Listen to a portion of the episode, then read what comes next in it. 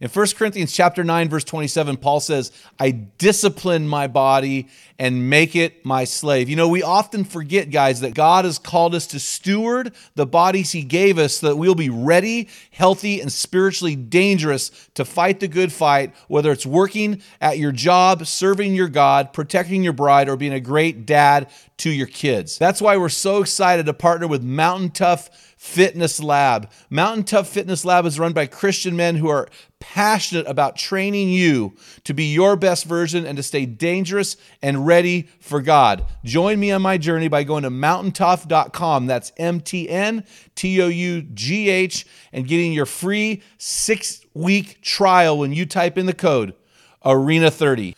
You won't be disappointed. Stay dangerous.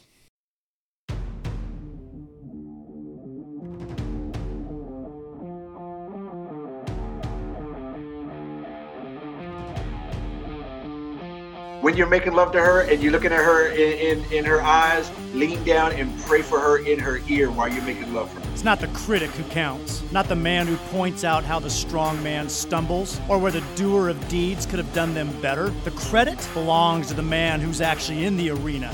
Welcome to the Men in the Arena podcast, where we interview specialists in the realm of manhood. Each of our guests is an expert in their chosen field or cause as it relates to men. Our conviction is for you to become your best by calling you in to the arena of manhood, calling you out of the faceless, nameless bleachers, and calling you up to your absolute best version of you. Because when you get it, everyone wins. Enjoy today's episode.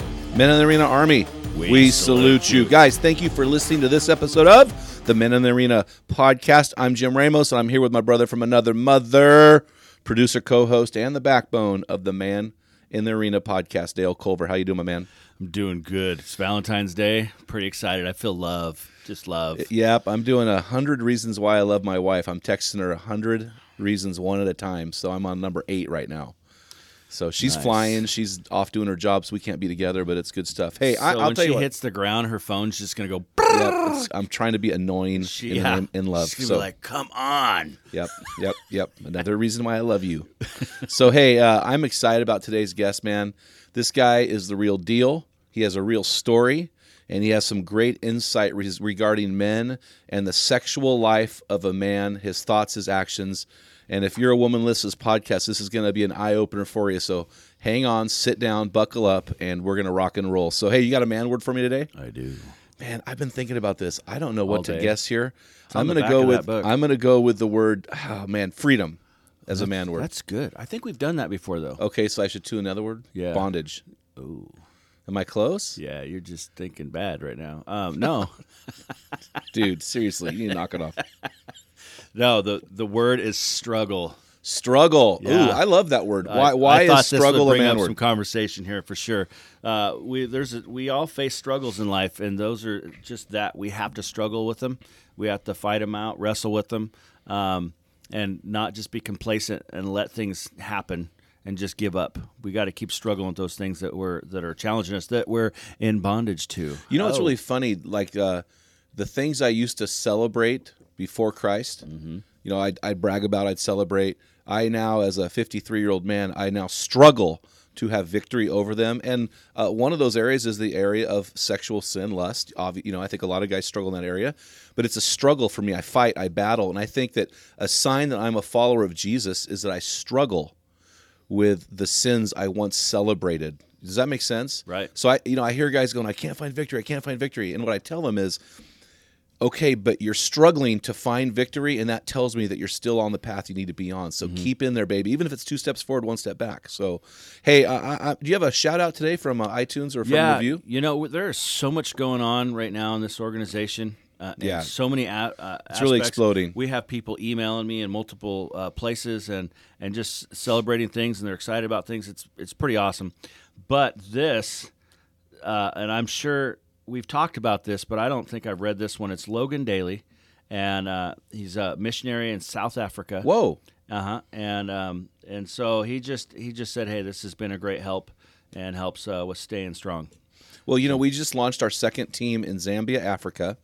And to all of you who are missionaries and in underdeveloped countries, All of our resources are free to you electronically. We want to help you to impact the lives of men and those they love. So if you're a missionary or if you're in an underdeveloped country, please get a hold of us.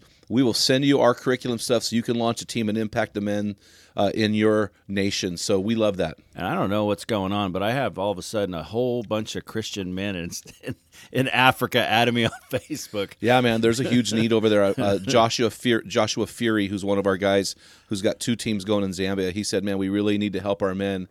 Uh, understand work yeah. and loving their wives. It's a huge problem. Right. And so, really, really excited awesome. about that. Hey, I'm excited about today's guest, man. Uh, this guy lives in Parker, Colorado. He's 45 years old. His name is Kirk Samuels, and uh, he's been an author speaker for the last four years. And he's written the book, which we're going to talk about today, For Your Eyes Only The Inside Scoop About Men, Porn, and Marriage.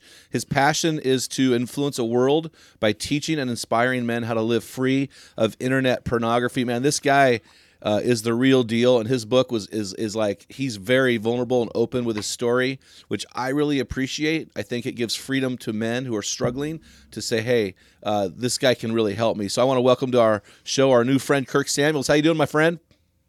I'm doing fantastic, man. And just hearing that you're 53 years old, I'm like, man, there's still a chance for me. yeah, you're like a young pup. You're you're Dale's age, like, right? I, I, still got some. I still got some time left on the clock, man. I still got some work to do. Oh man, I was must I, be forty. I, yeah, he's forty-five. Oh yeah, I was. Yeah, a, I'll, yeah. be. Uh, I'll be forty-six here next month, man. Yeah, he's way older than me. He's way older. Like my birthday's not till August. Oh man. oh man. Yeah, I was in spin class last night, and I've got this new uh, MyZone app for our, all the guys at the gym, and my heart rate was in the red zone for like 20 minutes of the class and people thought I was going to drop over. I'm like, just going hard, baby, just going hard. So, hey, Kirk, we're going to throw you into the rapid fire round. Bring it. Are you ready for this? Okay, man. So what I've done, what I've done is for you, bro. I've I've created a round I've never done before, and it is called the Explain It round. Okay. So I've pulled some phrases out of your book that I thought were really powerful phrases or words. I just want you to explain it, and we're going to go back and probably hit on some of these words again. But I think that repetition is really good practice for us. So here's your 1st mm-hmm. This is a phrase. Hey, before we before we get started, before we get started, I need to ask: Can I be real on this podcast? Oh, totally. No, no, no. Let's cover right. it up. Oh, I'll just I yeah. just want to know if we can keep it real, man. I just want to know if we can keep it real. Oh, that's All the right. only that's the only reason you're on the show, man. No, only right, hey, I got, the, I got, the, green light. Let's rock and roll. You can't Shake be your best. You can't be your best version if you are not real. We don't want any posers. We want your best version of you, which is the real version. So, you, shake and bake. Are you going Ricky Bobby on me right now? hey, man. Shake and bake. There we go, baby. shake and bake, man. Hey, I got a new name though. It's like I'm calling myself El Diablo. What does that mean? Uh, something like crazy chicken. I love that loco. movie. I love that movie. That's what that's from the movie, bro. Oh, anyway, we got to stop. I want to get him in here. So, hey, so here's the first phrase, bro. First phrase is limbic system. Right. Um, and you know, as I as I proceed into the book, I always make it clear um, I'm not a doctor, lawyer, counselor, you know, pastor, none of that kind of stuff. I'm not a neurologist. Uh, I did stay at a fancy hotel last night. Just kidding. Um, but uh, but I, you know, but in the in the process of, of writing this book, man, I did it. I just I was kind of led to look up a lot of things, and you know, one of the things I looked up in terms of, uh, or one of the things I came across in terms of the the neurology of how we're wired. Some of the things that we that we, if you will, struggle with. You talked about struggle. Some of the things that we struggle with have to do with our natural biological and and even divine wiring, and and you know, and um, and so we struggle a lot of times because our culture has a way of hijacking our wiring the way we're naturally wired. It's not that it's bad. It's like money. It's neutral. It's how you use it. And so the limbic system is kind of one of those. And, you know, it's generically speaking, I'm going to talk really generic, you know, because I'm sure there's some neurologists out there that might say, yeah, well, you know, but, um, but uh, limbic, you know, part of our brain that, that uh, generally is kind of referred to as, if you will, the reward centers of the brain. And so, you know, it's that it's that little you know the, the the part of our brain that drives us the part of our brain that that has you know kind of the key functions if you will the engine to why we do what we do. And i, I refer to it almost as like the engine room. Because gener- i used to be i was in the coast guard and i was stationed on a ship. And and on the ship um, which on most ships generally speaking the bridge is kind of up high and normally in the front or looking out the front that it would be like your prefrontal cortex which is behind your brain Well, on most ships, the engine room is in the bottom in the back. And that's, you know, and and, and I equate that to the limbic system kind of in the back, you know, basically near the, the kind of the base of your skull ish. Um, and that all the engine room does is put out RPMs. All it does is provide power. The prefrontal cortex, that part of our brain that's in the in the front and the top, uh, it, it, that's where our, our, our, logic, that's where our steering wheel is, if you will. That's the, the bridge house to to to our brain and to a lot of things where we drive that ship. And so, so in our culture, and, and you know, there there's science behind behind marketing and different things in our culture that purely go straight to our limbic system in terms of, if you will, subconscious is beneath the ocean, beneath the surface.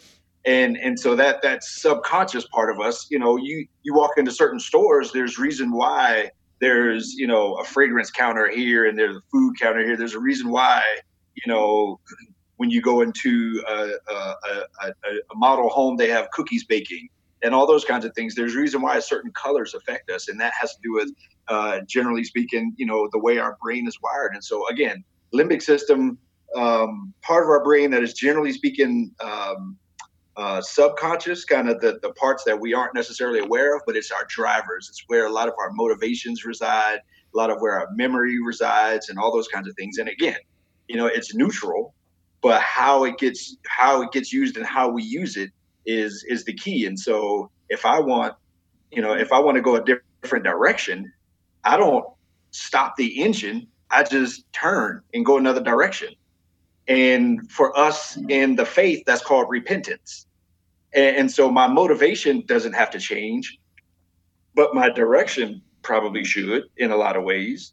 And and that's the, you know, that's kind of the, you know, that that's the that's the trick. I don't like a lot of the um, a lot of the recovery models that just want to dull our drive, that just want to, it's like a cancer. It's like I'm going to kill everything, hoping I kill the disease, or like chemo, rather. Yeah, I'm, I'm going to kill everything, hoping I kill the cancer. Well, no. I, what if we just reprogram that drive and repurpose that drive?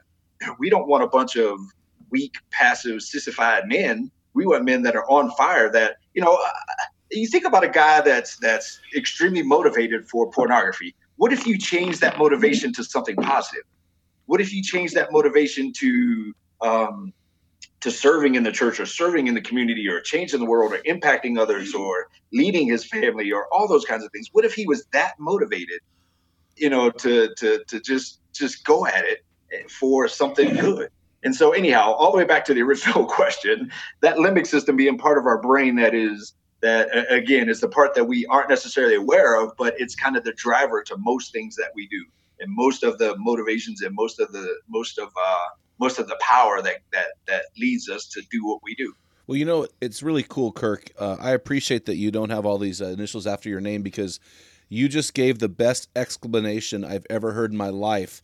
Using a ship as a, as a word picture, you've seared that in my mind right now, and I, I never mm-hmm. could understand how it worked because I, I just think about the I try to put my mind around the word and words and I'm more visual. So I appreciate that, man. That was really really uh, uh, really well well said, my friend. So hey, here your next mm-hmm. word here is the word, and this is my this is the word that impacted me more than any other word in your book. All right, I'm just being really honest. I was reading this book to my wife while she was getting ready to have her second surgery uh, a mm-hmm. couple months ago, and I had nurses coming into the room asking about this word and, okay. and how it related to couples and the word is oxytocin. Oh man, you know that that you know the guy John Gray that's the Men Are From Mars kind of guy. Yep. Basically, if you if you follow him and if you read the book and if you listen to him speak, most of what he talks about is around kind of the the the, the, the chemical ebb and flow of who we are and what we do, especially in relationships. And so, oxytocin, uh, oxytocin is like the bonding agent for us as people. You know, when when you when you're up at night uh, you know, when you're young, when you're newly in love and you're talking all night long on the phone and, you know, you hang up. No, you hang up. No, you hang up. You know, I mean, that, those. That's what that Dale says to me. Yeah, I, am sure he does. that's that, that's that, that's that oxytocin, that bonding agent that, that, that us as, as human beings are chemically wired to connect. And that's one of the reasons why, you know, why I say we are, we're literally wired for relationship. And that's one of those, you know, in prison, when they want to punish inmates, they put them in isolation and so you know us as men one of the ways that that we begin our our demise is to get isolated and to be alone Yep. because we're meant to bond we're meant to connect. And so oxytocin is one of those things that that it's a foundation in our in our in, in our being in our biology in our dna we're wired for that. And and when we have that and when we connect in that kind of way man it's extremely extremely extremely powerful. So when when women when they want to induce labor into women when they want to you know i mean when they want to do that they actually give them pitocin which is an artificial form of oxytocin. And when and when the baby is born and when mom nurses the baby and and the two of them are are making eye contact one of the benefits of nursing and, and that's why it's recommended by you know by doctors one of the benefits is because the those their both of their brains are exploding with oxytocin. I mean it's that bonding thing that makes a mom a mama bear um, and so when we have this in relationship um, when we have this in relationship with anyone or anything it can be a driver that that keeps us wired together that keeps us connected. Now again here's how our culture hijacks that. One of the ways our culture hijacks that is because you know something like like one of the ways to generate and to stimulate oxytocin between people is sex. Or sexual output sexual connection. Our our sexuality is is the core. I call it like it's like our nuclear reactor of our aircraft carrier. And so you know our, that's our sexuality. And especially i mean men you know we're men generally speaking are, are not um, naturally driven to do things that that that seek oxytocin. I mean you know women kind of are and you know but guys yeah you know we can go out in the woods and we can be we can be cool. So um but one of the ways that i believe that that god kind of put a driver in us or, or some way to infuse oxytocin into our being is to make it connected to sexuality and so when you express sexuality physical intimacy um you know orgasm if you will that's one of the explosions in orgasm of like, oh. I mean, you know, all of a sudden you just you know roll over in a fetal position and put your you know put your thumb in your mouth kind of thing. And but that's that connection. That's that that's that connection they have. Again, hijack because when you're when you're consuming something like like pornography, and you have that that that same sexual release. My theory, my completely my theory. Whatever you're looking at as a man when you orgasm, your soul creates an oxytocin connection with that thing. Like you are, I mean, you are you're making deep emotional connections in that thing, and, and you know, and again, that when that oxytocin begins to set in, then it becomes a relationship, and and that's a lot of people don't understand that that porn can become and normally is a relationship for guys, and so a lot of wives will say, a lot of wives will say, well, wait a minute, you know, he's cheating on me by looking at porn you know, or porn is I call her the IP mistress. Yeah. Porn is the mistress. Porn is the mistress. But here's the deal: porn was probably in his life before his wife was. Yeah. So yeah. who came into the relationship second? You know, she was there before you, ma'am. I mean, and so I, am not making an excuse for the guy, by the way. I'm just trying to put things in perspective. I mean, yeah. it's all about understanding. And so to ask him to just just stop just because, you know, why can't you just stop? You got to understand that he's had this relationship this this chemically driven relationship probably since he was eight or nine years old but anyhow oxytocin can be is the driver to all that kind of stuff man. And oxytocin is one of those things that again is the core of relationship it's the core of bonding. And you know john gray has built a, an empire a business a company off of talking about oxytocin and cortisol. By the way i'm still going to oxytocin happens to be the perfect chemical antidote to cortisol if you were to if you were to do a Google search on the effects of cortisol and you do a Google search on the effects of oxytocin, you would see that oxytocin cancels out cortisol. Wow. And so, how many people in our culture have stress? Cortisol is a stress hormone. And so, if I'm living a life overly stressed, you know, that is my escape. That's how I get out of that. Oxytocin is like a hot tub, you know, in a cold winter night. I mean, I can get away from the effects. I can get away from the effects of stress by having you know boosts of oxytocin in my life. And so anyhow, yeah, I mean, it's very key, very foundational. So so a key to stress in a married man's life is lovemaking with his woman. Oh my goodness! Oh my goodness! So, I mean, so well, here's a question. Here's a question. You got me fired up here. I, am so intrigued by the drug component here. I've never, I've read so many books on this topic and I've never heard this before. So if so for example, let's use me as an example. So let's say I've had multiple partners, sex partners before I get married. I've had multiple sexual uh, encounters and multiple oxytocin dumps through those partners and couple that with pornography I've got an IP mistress and I've got other women who are mistresses before I was married, right? still adultery, the Bible calls it. So when I do get married, I have been highly influenced and impacted by multiple, multiple, multiple oxytocin dumps. Have they found any research that says that these events outside of the marriage covenant do physiological damage to a man? You know, I, uh, I, I, I, I've, the short answer is I don't know. I mean, I, I, haven't I haven't come across research that that talks about kind of the long term effects on on on the, these oxytocin explosions. Um, you know, in, in, guys and that experience. But to your point, I mean, we don't even need research to to common sense this thing out.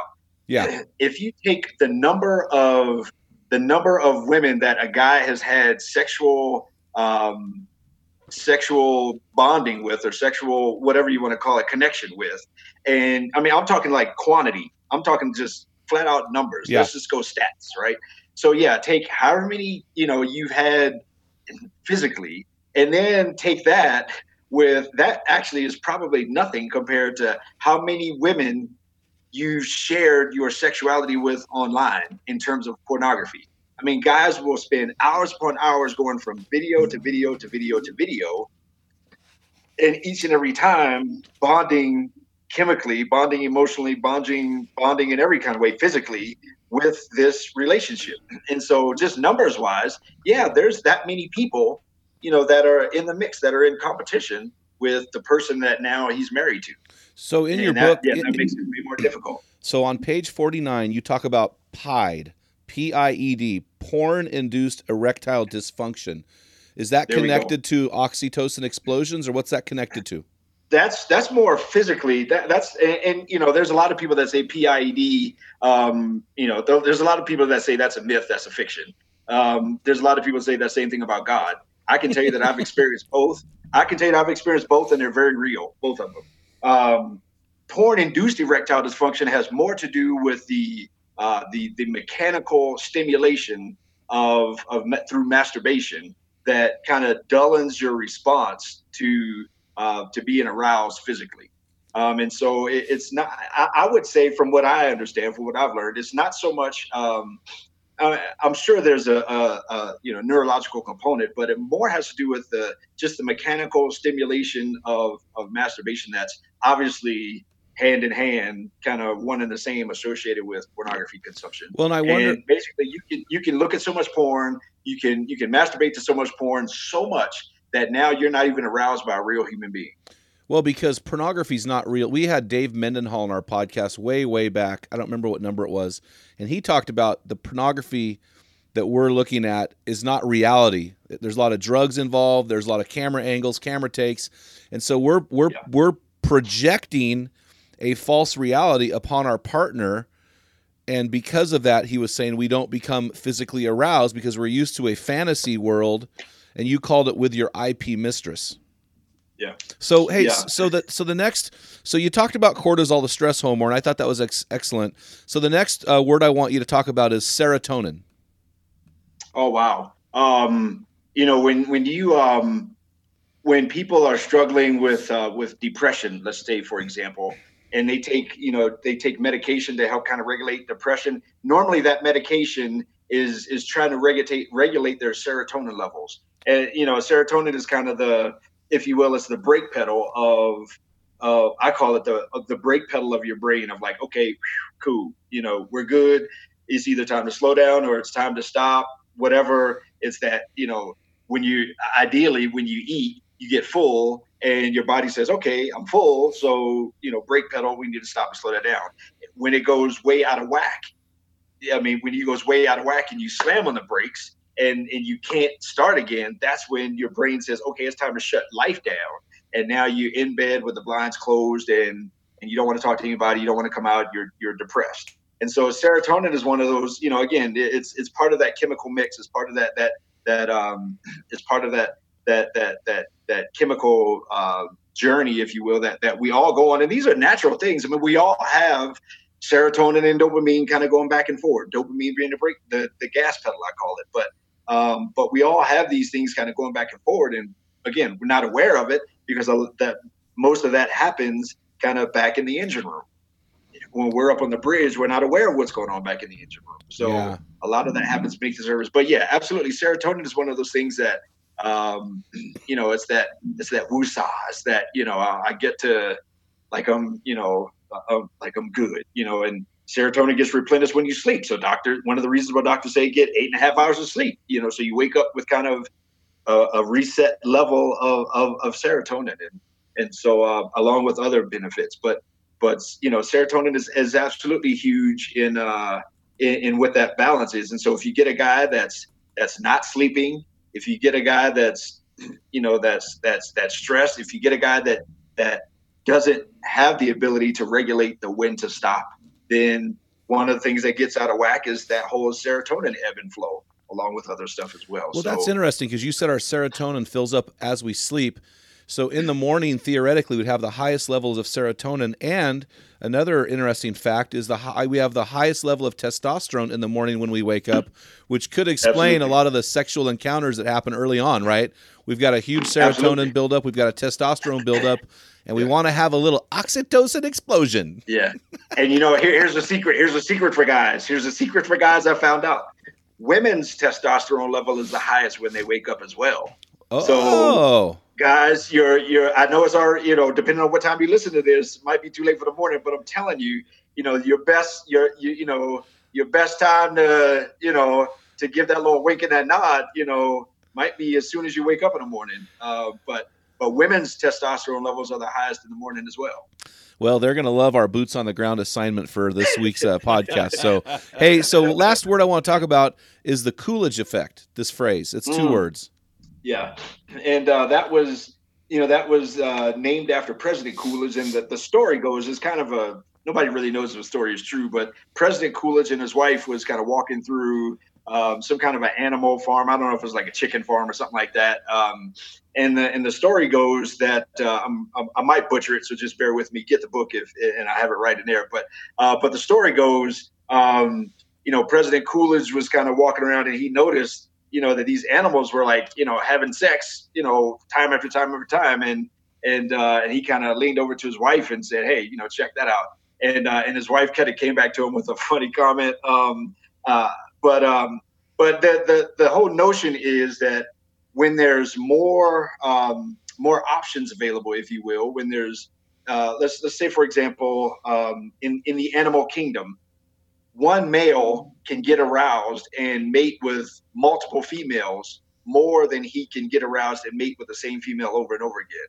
And so it's kind of a biological thing, um, just from you know just I'll say an animalistic nature. I don't mean to reduce us to animals like everybody else, but it's one of those things that the theory goes that you know that a man or, or maybe I guess a woman as well, but the theory goes that a person can be more aroused, and generally it's used uh, to talk about men, but can be more aroused more often when there's more choices and more options. Hence, you know, unlimited variety in pornography.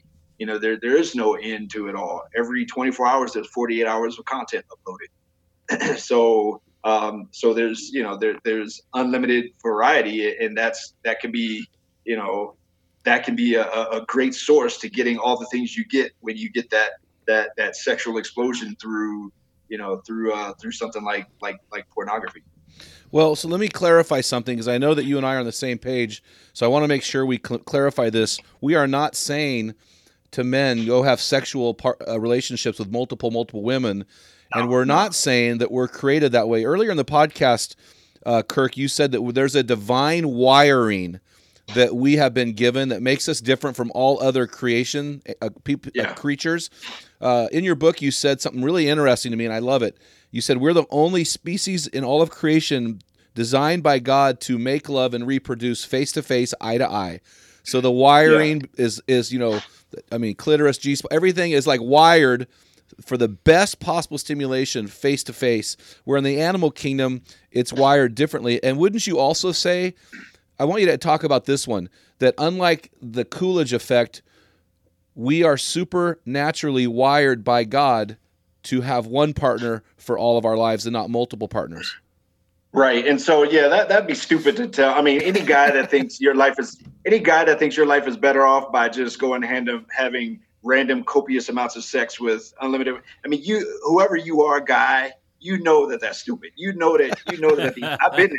Yeah. I've been there. You know at the end of the day, you never fulfill. And at the end of the day, you know, there's a hole at the end of your bucket and you're always trying to fill that hole. And so yeah, that's that's that's that's dumb. That's actually completely not what I'm saying. When I say that's dumb, I'm saying that that whole idea, that concept. Yeah, correct. That's not what I'm saying at all. Um, I'm talking about just the, you know, how pornography um, hijacks, if you will, who yes. we are and, and, ways that we can be wired is kind of where I was going with that. The, the whole notion of us being wired, we are made in God's image. We are made for community and for fellowship, but we are made to be singular and wired in it. And, in terms of intimacy, you know, I started going by the moniker the intimacy incubator um, because intimacy is the solution to pornography. Every guy that struggled with pornography is really looking for the deepest types of intimacy he's ever had in his life. Yep. Um, and, and us as as human beings, you know, there, there's actually, ironically, there is a, you know, i am still on the on the on the learning journey. There is another species, one other species on Earth that that regularly has sex, if you will, facing each other, and really? that is a, a, breed of chimp called a bonobo. Oh wow! Um, and so they they do that regularly, but but there's no there's no eye to eye or facial contact. They're just happen to be facing the same direction um, we as human beings actually go belly to belly, chest to chest, lung to lung, face to face, lips to lips, eye to eyes. I mean, when, when we when it, it, when we have sex, and so that's that's one of those, you know, that's one of those that's one of those unique uniquenesses about us. Where, yes, I mean that that other that other remote breed of chimp will have sex face to face, facing the same direction but we literally have sex face to face. We literally kiss. We literally make contact beyond just the physical. Even that other breed, when they have sex facing the same direction, it's still, you know, they're just kind of all over the place and then they turn around and, you know, go do it somewhere else. We are wired for not only connection, but we're wired for intimacy.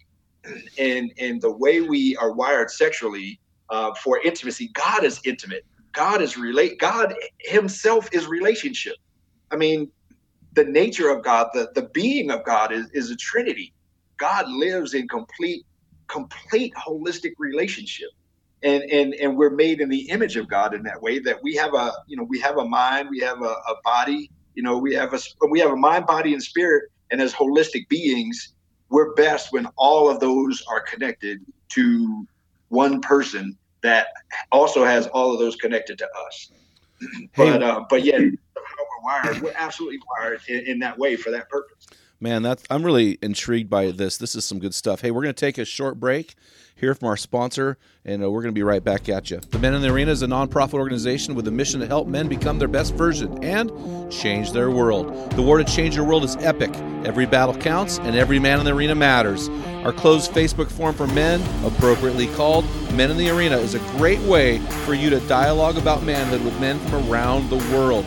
There we have lively discussions on every topic of manhood imaginable. Join that group today. Hey, because of my passion to see men get out of the bleachers into the arena, I want to offer a free resource to all men who visit our website at meninthearena.org. Simply give us your email. We'll send you a PDF copy of the field guide. This is my 365 day bathroom book for men. It's a study of manly words in the Bible illustrated with great stories. This is a great resource for all of our arena men. Guys, you're going to love this book. Men, the stakes are high. The pressure is on. Do you hear the roars of those you love and those in the anonymous bleachers pleading for you to get in the arena today? Because when you get it, everyone wins. Now, back to our episode. So, another thing I noticed, uh, Kirk, is that, and I, I've read this in Jordan Peterson's book, 12 Rules to Live By, and he said that we are the only creature in in the universe that actually walks upright with our reproductive organs exposed. Every Huh. other creature Wow. is either slouched over or completely underneath them. And so when we fell into sin in the garden, the first thing that happened was what? Adam and Eve covered themselves because now they're re- they realize, oh my gosh, these are reproductive organs. She's going, oh, he's looking at my boobs now. He's going, oh whoa, it's a little cold out here, and so they cover up. God comes in, covers them, kills something. Something dies now for their sin. He takes he something dies, kills it, covers them with that, which is a picture of Jesus to come, right, covering our sin. And now man is able to walk upright yet exposed. And to this day, obviously, it's inappropriate to walk around naked. You get arrested for that stuff. And so we have the face to face lovemaking. We have the reproductive organs originated by God to walk upright and without shame. And here's a question I have for you, man. I, I don't know. I'm just theorizing here. So you talked about this oxytocin explosion when we're face to face, lip to lip, eye to eye, chest to chest, you know, heart to heart. I wonder if th- this oxytocin dump is less than what it would normally be when we are in, let's say, doggy style, wheelbarrow, reverse cowgirl, something like this, where she's backed away from you. I wonder if the intimacy of that is is less than a face to face lovemaking encounter with the, our one partner for life, our wife. What are your thoughts on that? And that, you know that that's a that's a I actually never thought about that. Um, and you know, first of all, I think it's kind of cool that you rattled off a few different sexual positions just like that easy. That's pretty dope. I mean, I, got I'm I'm married to a wonderful woman. I, I, hey man, I got mad respect for you now. I'm not hating. I'm not hating at all. Man. I, I'm not hating.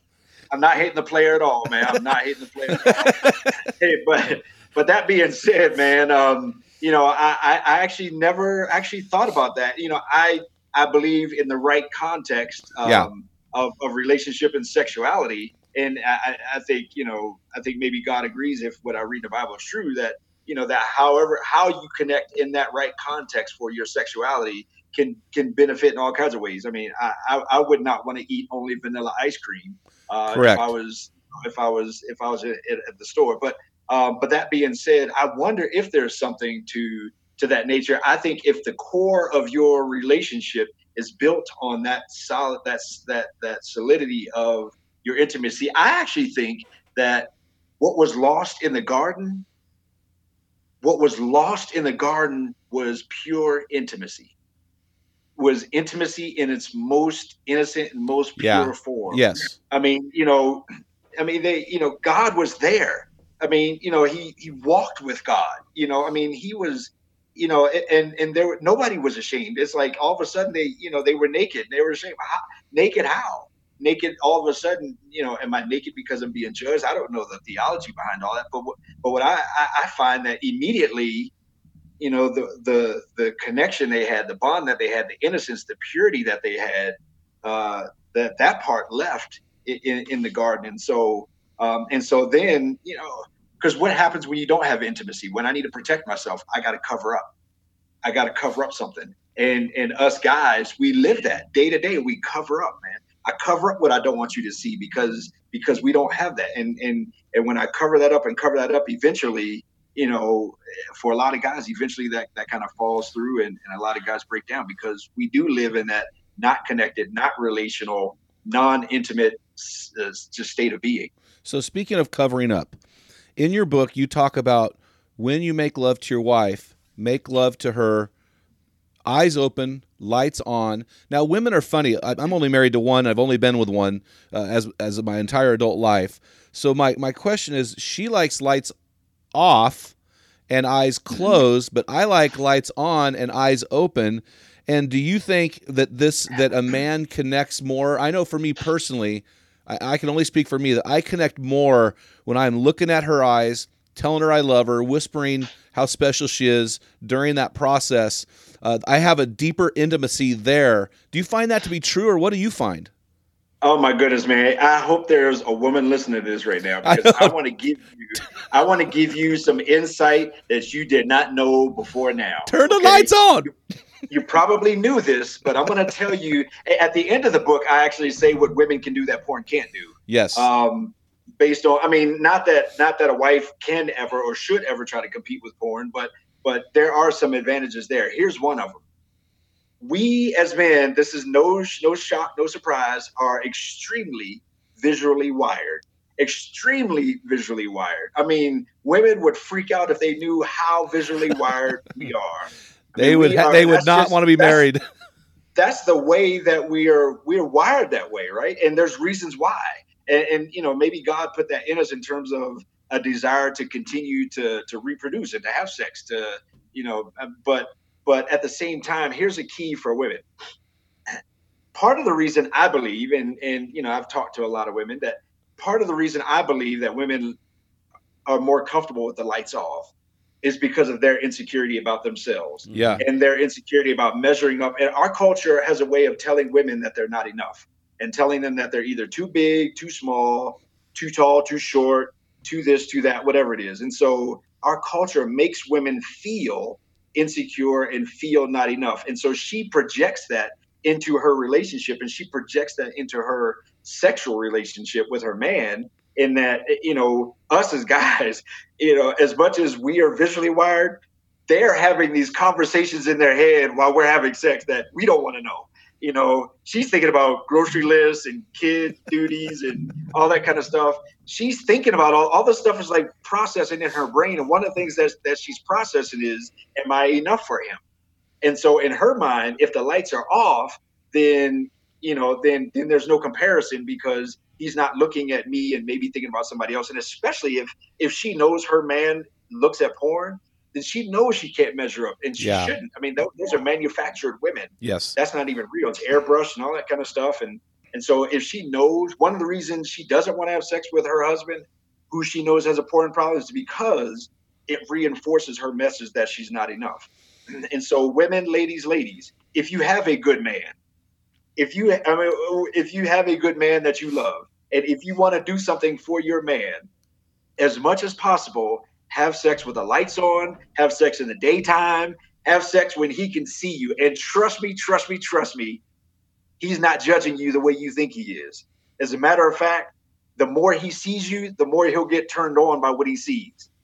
And and and, and the, the the way that we're wired visually um, can actually play to your benefit. If you let him see you and take you in. If he if you let him um, connect with you visually you know the the eye the eyes are the windows to the soul to a, especially you know to a to the, uh, to a man's soul. But if you let him if you let him enjoy you visually while he's enjoying you in every other way sexually you'll begin to tap into his spirit into his soul as a man and he will connect with you in ways that that that he can't any other time and especially if he can look you in your eyes i mean if he can if he can look you in your eyes and and if he can if, if he can enjoy that moment if he can connect his mind his body his spirit all through you know all along with enjoying you with his eyes i'm telling you i mean most guys he's going to get up and break out a vacuum cleaner he's going to start vacuuming the floor or something like that Can I do the dishes, honey?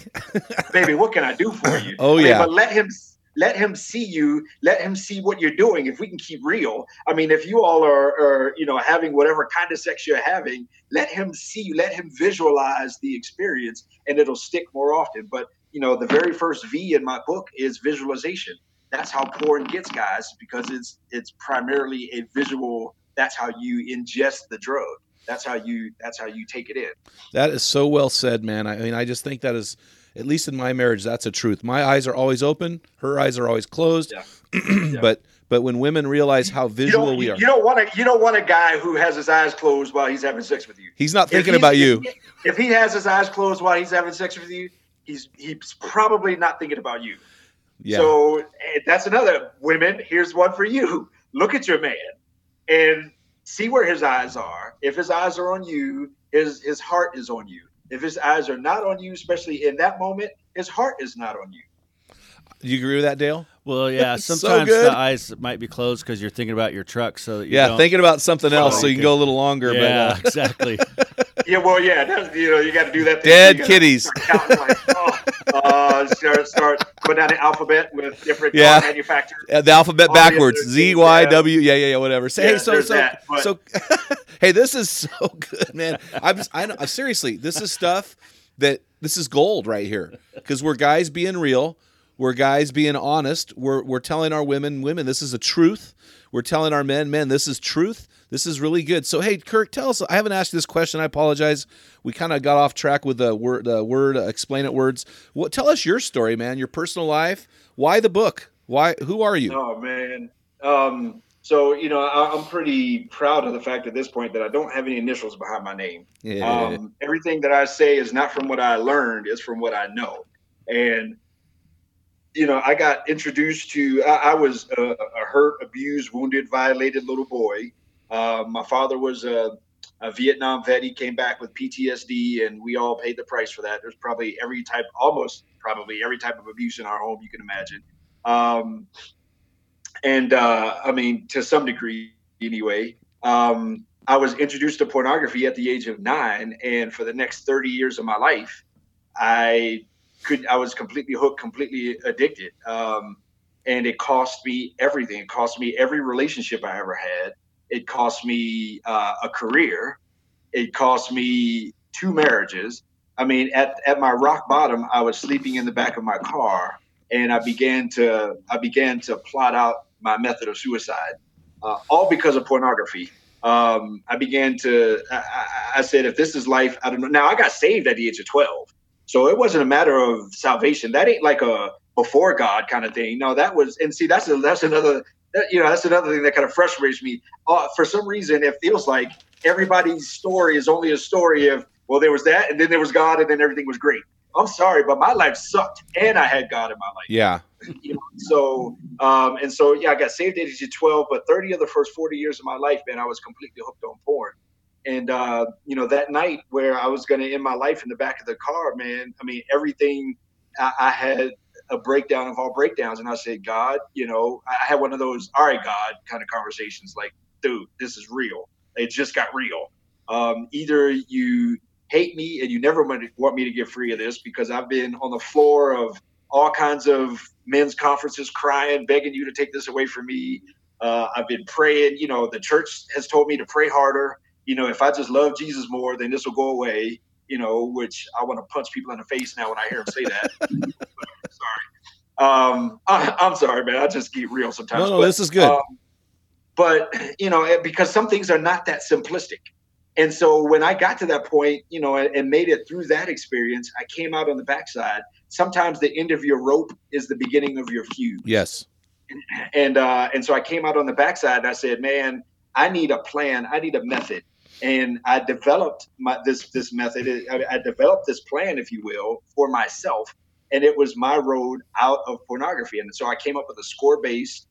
I know now it's called a, beha- a behavioral adaptive therapy or adaptive behavioral therapy, uh, but it's a score based model similar to Jenny Craig and Weight Watchers and all that stuff for how I measure my success in getting out of pornography day to day. So every day I have a score, I have a score system you know, in in you know, specifically built around my mind, my body, and my spirit. And I worked that. And then when it then when I realized I was having success for the first time in my life, I thought, well, I wonder if somebody else could use this. And come to find out, you know, there's 40 million people in America that could use this. Um, and so I, I, came up with a class called Free Indeed. Um, and then and I started teaching the class. That would have been like maybe four, four and a half years ago ish um, I started teaching the class to other guys, and other guys are like, dude, this is dope, man. I mean, like, I'm like, yeah, this is it. I mean, I know at the end of the day how I'm doing in this battle. And and that journey with mine and other guys has kind of led me to say, wait a minute, there's an experience. I, I read somewhere, I heard somewhere that if there's a book you've always wanted to read and it's not out there, maybe you're the one to write it. Oh yeah. And so I decided to write the book from the inside out, like explaining the fishbowl from the fish's perspective and, and explaining that you know it, it's explaining what that is like to everyone around the guy and to explain what that's like even to the guy because there's a lot of things I didn't even realize. And so you know so I wrote the book. I wrote it very easy to read because I'm not a good reader. I'm dyslexic and you know traits of ADHD uh, I didn't read my first book cover to cover until I was 35 years old. Um, and so I had to write it so that it was very easy so that I could read it. Um, yeah, yeah. And uh, a lot of people say they get through it pretty pretty quick, but uh, but I wrote the book specifically from the perspective of understanding. I want people to understand what his world is like and how he's wired, but more specifically, how he's hijacked in our culture today uh, by things like pornography and how pornography can take over his life and it's not just as easy as it's bad. You should stop. If he could, he would. Trust me. Um, he's not as happy as he seems, and it's not something that you know that he can just walk away from. We he needs a real, tangible, holistic method plan to get out of this thing and and it, it, it's going to cost him. Well, you said you said in your book on page seventy three, you said faith alone is not enough. You just mentioned that earlier, and I love how you that real a statement is so real because I believe that wholeheartedly. if love alone was enough, we wouldn't have half the church divorcing. If Jesus alone was enough, we wouldn't have 68% of people who are Christians looking at pornography. And so I wish people of faith, followers of Jesus, right? I wish they would understand this truth that, that and, and here's what I think, and tell me what you think about this. Faith for me is more of a catalyst to change and grow. So it's my yes. I, I change and struggle and wrestle because of Jesus because the Holy Spirit in me is saying this isn't right, grow in this area. encourage me to press on. What else do men need who are struggling with sexual sin? What else do they need? So I love your freedom class. Is that online yeah. or is that only uh, offered in Parker face to face? I teach that class. I teach that class face to face. I also work with guys one on one. Now that class is completely portable. So I mean, I can fly anywhere and teach the class. Up to now, there's a specific reason I haven't put it online, and and uh, that primarily has to do with uh, I'm, uh, my heart right now is to get guys off of a computer screen, and so my ah. heart is to. There's something about being in the same room, breathing the same air, you know, feeling the same temperature. And so I do teach the class remotely. Like, in other words, I'll travel to teach the class to any group of guys um, and, and, speak about it and all that kind of stuff. But, um, um, but yeah, so that's why the class is is is not online because we don't need another thing to consume. That's not to say that at some point I won't put content online that, that can help guys. I'm just not there yet. Um, but uh, so, it, but besides the class, you know, I, I like to say that, and, and here's another nugget for women, for wives and women, that his porn problem is not yours. Good. Like that is his problem. That is not yours to own. That is absolutely his. And if he doesn't solve it, if he doesn't fix it, then you can't fix it for him. That being said, the problem is his, but the solution is both of yours because the solution is intimacy and relationship and connection.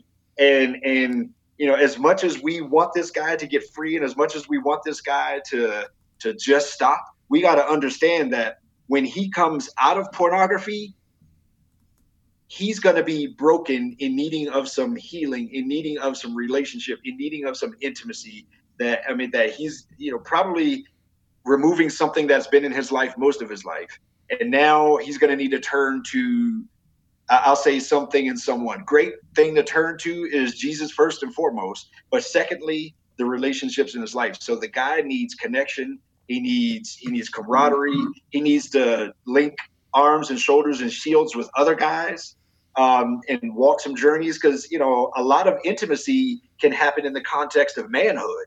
And i'm not talking i'm talking non-sexual intimacy. I'm talking i'm talking you know intimacy of a guy being your two o'clock in the morning kind of guy you know a guy that you can call when you're crying and, and you know this guy's got your back you know whatever it is a, a guy that'll show up whenever so not only does a guy need something practical like the class and, and like you know, some things that he can use, but he also needs connection and relationship, um, probably a lot of grace.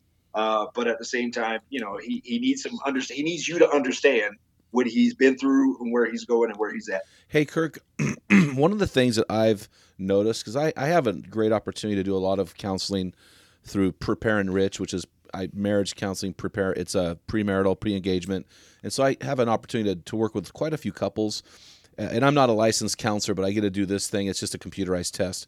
One of the things that I've noticed that's a little troubling is when men are having issues or when the marriage is not healthy, the women withhold sex from the man. Have is there a danger with a guy who's struggling to get free from pornography when his wife is punishing him by withholding sex?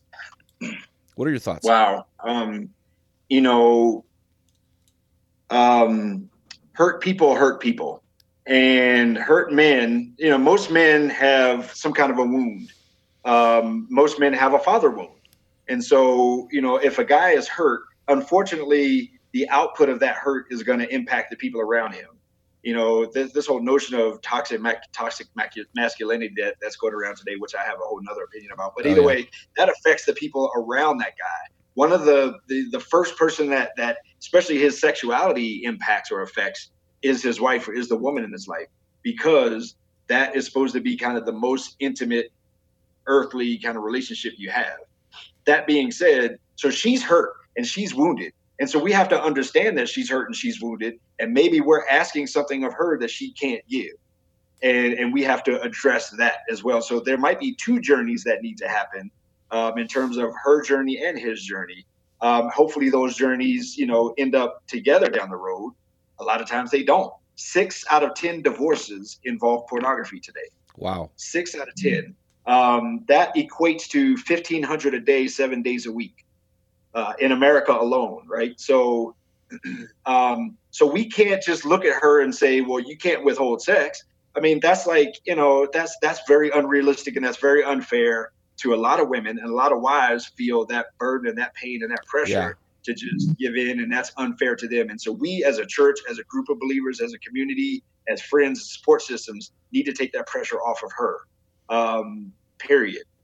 Um, if she loves him and, and if she if, if she loves him as a heart for reconciliation, part of that heart for reconciliation should at some point hopefully get to her need or desire to want to connect, to want to reconnect and want to reconcile. And however long that journey is, that journey, you know, might be months, it might be years, but if she if she has that on her heart as a journey, then hopefully she's leaning in that direction. And maybe she comes to him saying, you know what, I, I can't, I can't give you that right now because that is a sore place for me because of the journey we've been. But I want to do the work to get there. Again, what he wants is intimacy. Sexuality is just part of that, but what he wants is intimacy. So he wants to be able to go to her and lean to her. He wants to be able to put his head on her lap and cry at the end of the day. You know, he wants to be able to tell her about his wounds and tell her about his pain and he wants to do all that kind of stuff. So what he wants is not necessarily just sex. And and if we if we allow him and help him and equip him to lean on her and others, but in this case her, for those kind of things, that can help with the journey, not only for his sexual restoration, but the reconciliation of, of their relationship. But it's unfair to just say to a wife, hey, you gotta have sex with him if he stops having porn. That's that's not fair. I really appreciate what you're saying here you know, you said earlier in the podcast to women, you said his porn has nothing to do with you. His porn problem has nothing to do with you. Now, if she can go back and remember that, that his porn problem has nothing to do with you, and then you said something else, she comes to him. So if she can realize, even though she's having a struggle giving him all of herself through making love, she can still come to him and dialogue. Hey, I, I realize this is your problem. I love you. I'm wounded. I'm broken. I want to walk with you. I want to be somebody you can invest in, cry to. I'll hold you. I may withhold from you right now because I'm wounded, but please let's work through this together. I want to help you. I think that is probably the mature response. Right. Absolutely. I mean, and again, being able to lean in and being able to be, you know, to as vulnerable or as transparent as possible. You know, intimacy is shared brokenness, right? Intimacy is like, you know, it's like when when when Jesus was was was was raised from the dead and you know, he met with the disciples and you know, Thomas didn't believe and Jesus said, "Here, put your hand in my wound. Put your hand right here." That's intimacy. Put your hand in my wound, touch mm. my wound Never and so when we allow each other, when we allow each other to say, man, you know, I mean, be loose with this, but when we allow it, when we come to somebody and say, man, touch my wound, let me show, let me expose my wound to you and, and, uh, and, and allow you access to that. And part of that, again, is just the journey of, you know what, I, I don't have the sex right now. Can we hold hands? Can we go for a walk? You know, can we just sit here and can we just sit on the couch and can I put my head in your lap or can you put your head in my lap or, you know, something, you know, something else, the hard no, get out of my face. That's the rejection that that that will send the guy kind of running off, you know, kind of off to the wolves. But it doesn't have to be a hard no. It can be a soft no of I don't have this, but what if we did that? You know, I mean, what if we just hold hands and go for a mile walk? How about that? I mean, we don't even have to talk. I mean, it's something. But you know, if you give him something, give him what you do have. All God asks is for what we have. He doesn't ask for what we don't have. And if you don't have it, you can't give it. But at the same time, you know, God says, if you have it, give it. It's better to give than receive. So here's a question I have. So in your book, I could not find this anywhere. And from our podcast, it sounds like six years ago, you had uh, an awakening or, or you discovered some freedom. So in the book, I couldn't find out where you found your sexual freedom. How did you find freedom and what did you do and what do you recommend? Um, I found my sexual freedom in my score system, to be honest with you. Okay, I, I was thinking that. I just want to make sure. Yeah, I found my sexual. What I did was I replaced. I found a way to replace what I was getting from porn in natural ways. Okay. And, and, that and that's that's that's where my score system comes into play for me and other guys as well. Because all of the you know I talk a lot about the chemical aspect, the spiritual aspect, the neurological aspect, and all those kinds of things um, in in the book. And so I found ways to get all those things for the most part uh, to replace those things with something from a natural way that builds me up, that makes me better. Now I lost 65 pounds and I wasn't trying to lose weight. Whoa. I mean, you know, a, a guy that, that doesn't read very well is now a published author. I mean, eh, that's not bragging on me. That's talking about the, that's the, you know, it's for freedom that Christ set us free. I mean, you know, the devil knows that if we got free, man, there's books waiting, there's ministries waiting, you know, there's, there's, you know, there's a, a, a changed world waiting. And so, um, so I, I can't tell you that somehow I found a way to replace sexuality in my life as much as I found ways to replace what porn was doing for me through natural, holistic, godly, uplifting, edifying, building ways. What I'm hearing you say is you, your replacement uh, was you were replacing isolation with something better exercise, reading, uh, linking, locking arms other dudes, you know, in relationship. Is that what I'm hearing? Is that your point system based yeah. on uh, mo- yeah, I, moving away from yeah, boredom? Yeah, every day, every day it involves it involves um, some kind of specific activity to build my mind, some kind of specific activity to build my spirit, and some kind of specific activity to build my body. And and I, I quantify that with a number, with a score. And then you know when guys, when you walk into a room and there's a game on, the first thing you ask is what's the score? Yeah. Because we want to know who's winning, who's losing, and by how much. And so, you know, the problem with, you know, with just stop in terms of a strategy is that I don't know if I'm winning or losing today.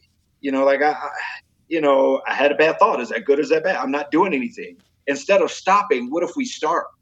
You know, I hate stopping. It's, it's, I mean, it's, it sucks to stop something, but what it's a lot more energy producing to start something so I want to start starting and stop stopping. So I'm going to start building myself up in all these different ways. I'm going to start doing, you know, I'm going to start connecting. I'm going to start building relationships and intimacy and all that kind of stuff in my life. I'm going to start doing all those kind of things as opposed to focusing on I'm going to stop looking at porn. Because yeah. if I say I'm going to stop looking at porn, then all I'm thinking about is porn. yeah, totally. That's like, that's like the white knuckle kind of thing. And, you know, I'm just playing prevent defense until I screw up again.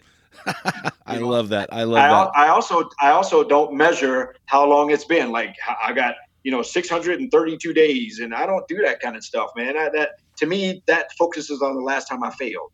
I'm focusing on today and tomorrow. What's my score this week? And and you know sanctification is a daily, weekly, monthly, kind of yearly journey of of of transformation. No, that's really good, man. So here's a question I have for you. So you talk in your book about the sex addict versus the porn addict, and would oh, you man. would you say would you say though that there's a third component to this, and that's like a, a guy with a porn problem, or would you like a porn hobby, or would you say a hobbyist is an addict? How do you differentiate between those three guys? Okay, I sat down with a uh, man. Uh, I hate being so transparent. Um, I sat down with a guy who's like really big in the anti-porn industry, right? Um, and just kind of sat in his office, and I just kind of wanted to meet and kind of talk about what I'm doing, blah blah blah. This guy was pretty arrogant and kind of blew me off, and you know, I was just like, basically, you know, I was something he was checking off in his day, and and uh, his big thing was, you know, he hadn't looked at porn in 25 or 30 years, and you know, and so I was, as soon as he said that, I was like, oh, in my mind, I thought, liar. Well, means you've never well, no, no, no. I no, I believed him. But what I thought was that means you've never seen it on a screen. Oh, ooh, That means you've never seen it on a computer screen. yeah, And that means you've never consumed broadband internet pornography. You've never had pornography in your pocket 24 hours a day on your cell phone. yeah, So, you know, and so, th- you know, there, there's a, there's kind of a common theme that, you know, that somehow longevity uh, really means something. And, and so I'm working my way to the answer. Um, and so in terms of sex addict and porn addict, first of all, I don't think there's a hobby in with, with broadband internet pornography. I think maybe when it was magazines or maybe when you had to rewind the video or when you had to return it to the store and all that kind of stuff, maybe. But today, this type of porn, man, this is crack. There's no, yeah, there's no, there's no recreational crack. yeah. You don't know a crackhead that only does it part time. I mean that that I, I grew up in a hood, right? I mean, and, crack is one of them. I've had a guy that told me it went through one of my classes. He said he quit crack, and quitting crack was harder than quitting today's porn. Whoa, I mean, and and, uh, and so I don't believe there's a recreational broadband porn.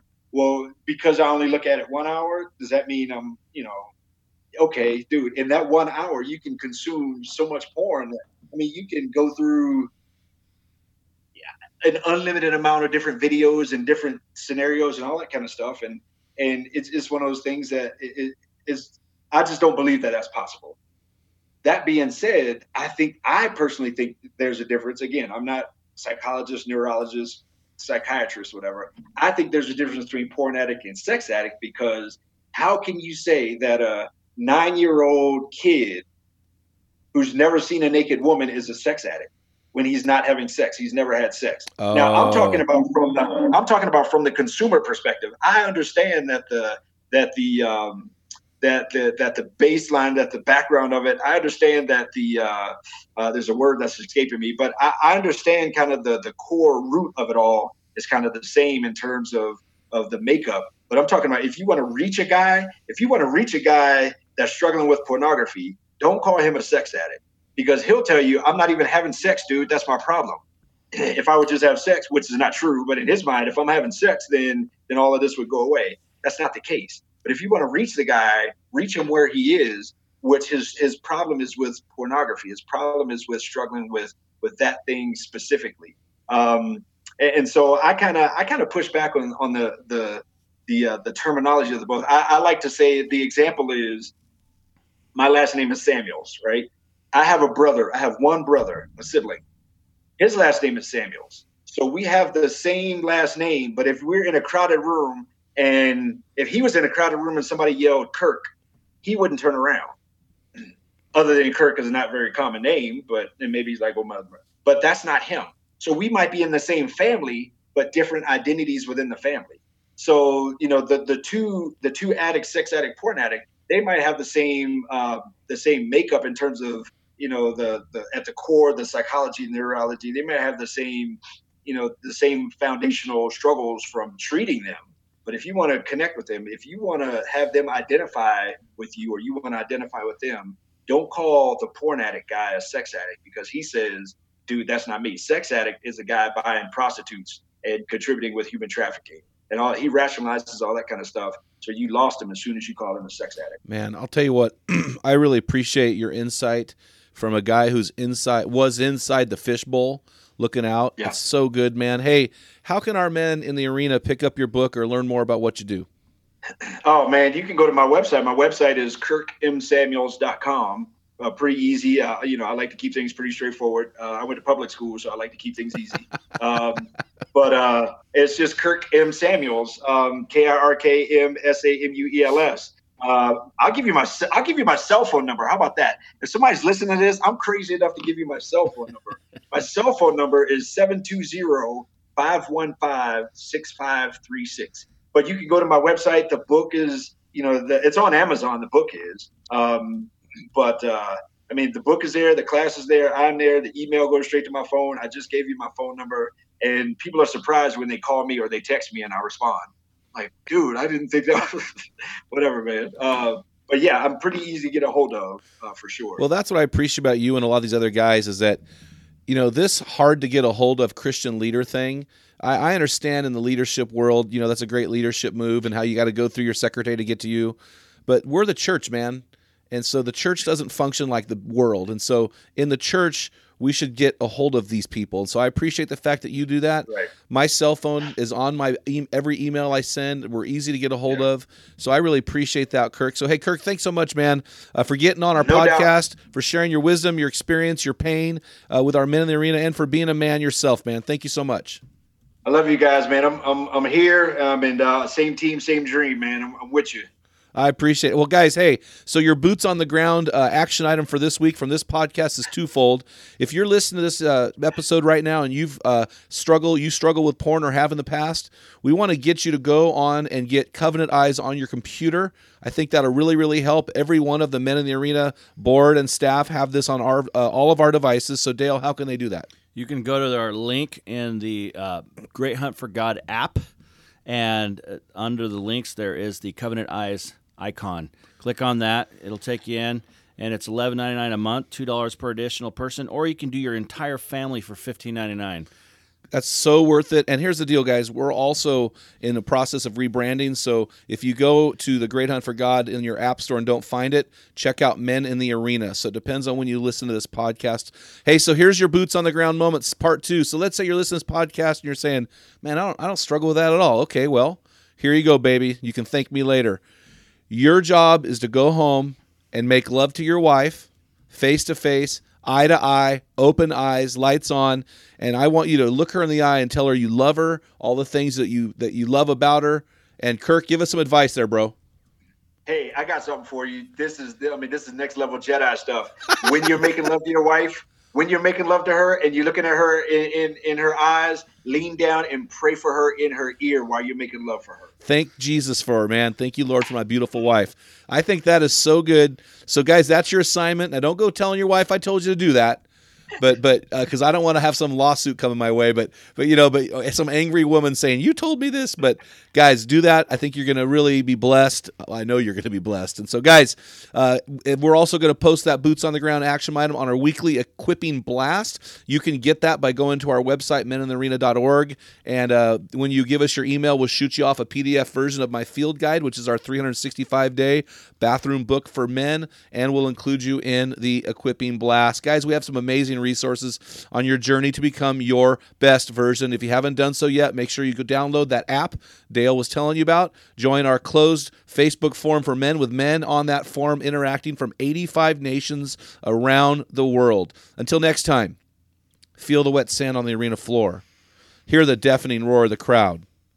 Taste the sweetness of victory. Smell the stench of battle. Get in the game. Get dirty. Look at your wife in the eye when you're making love to her. Grind it out and Be a man. This is Dale Culver, and you've been listening to the Men in the Arena podcast. If you hunger to be your best version, then join thousands of men from around the world on our closed Men in the Arena forum on Facebook. This is the best place to have open discussions around the topic of manhood. In our passion to help all arena men, we're offering an excellent free resource when you visit our homepage at meninthearena.org. Simply give us your email, and we'll send you a free PDF version of Jim's book for men called The Field Guide, a bathroom book for men. It's a daily study of manly words in the Bible explained with great stories. Thank you for listening to this episode of the Men in the Arena podcast. This is Dale Culver signing off. Until next time, thank you for joining men in the arena from around the world who are becoming their best version. And remember, when a man gets it, everyone wins. What type of dad are you? Guys, in my 35 years of ministry, I've noticed that guys basically fall into two categories. And in those categories, there are four types of dad or four phases that you pass through as a dad. We just dropped an amazing quiz to help you discover what type of dad you are, find out what type of father you are, and get our custom resources fit to meet the needs and the questions you are asking. Head on over to menarena.org, join 20,000 men from around the world, and find out the type of dad you are.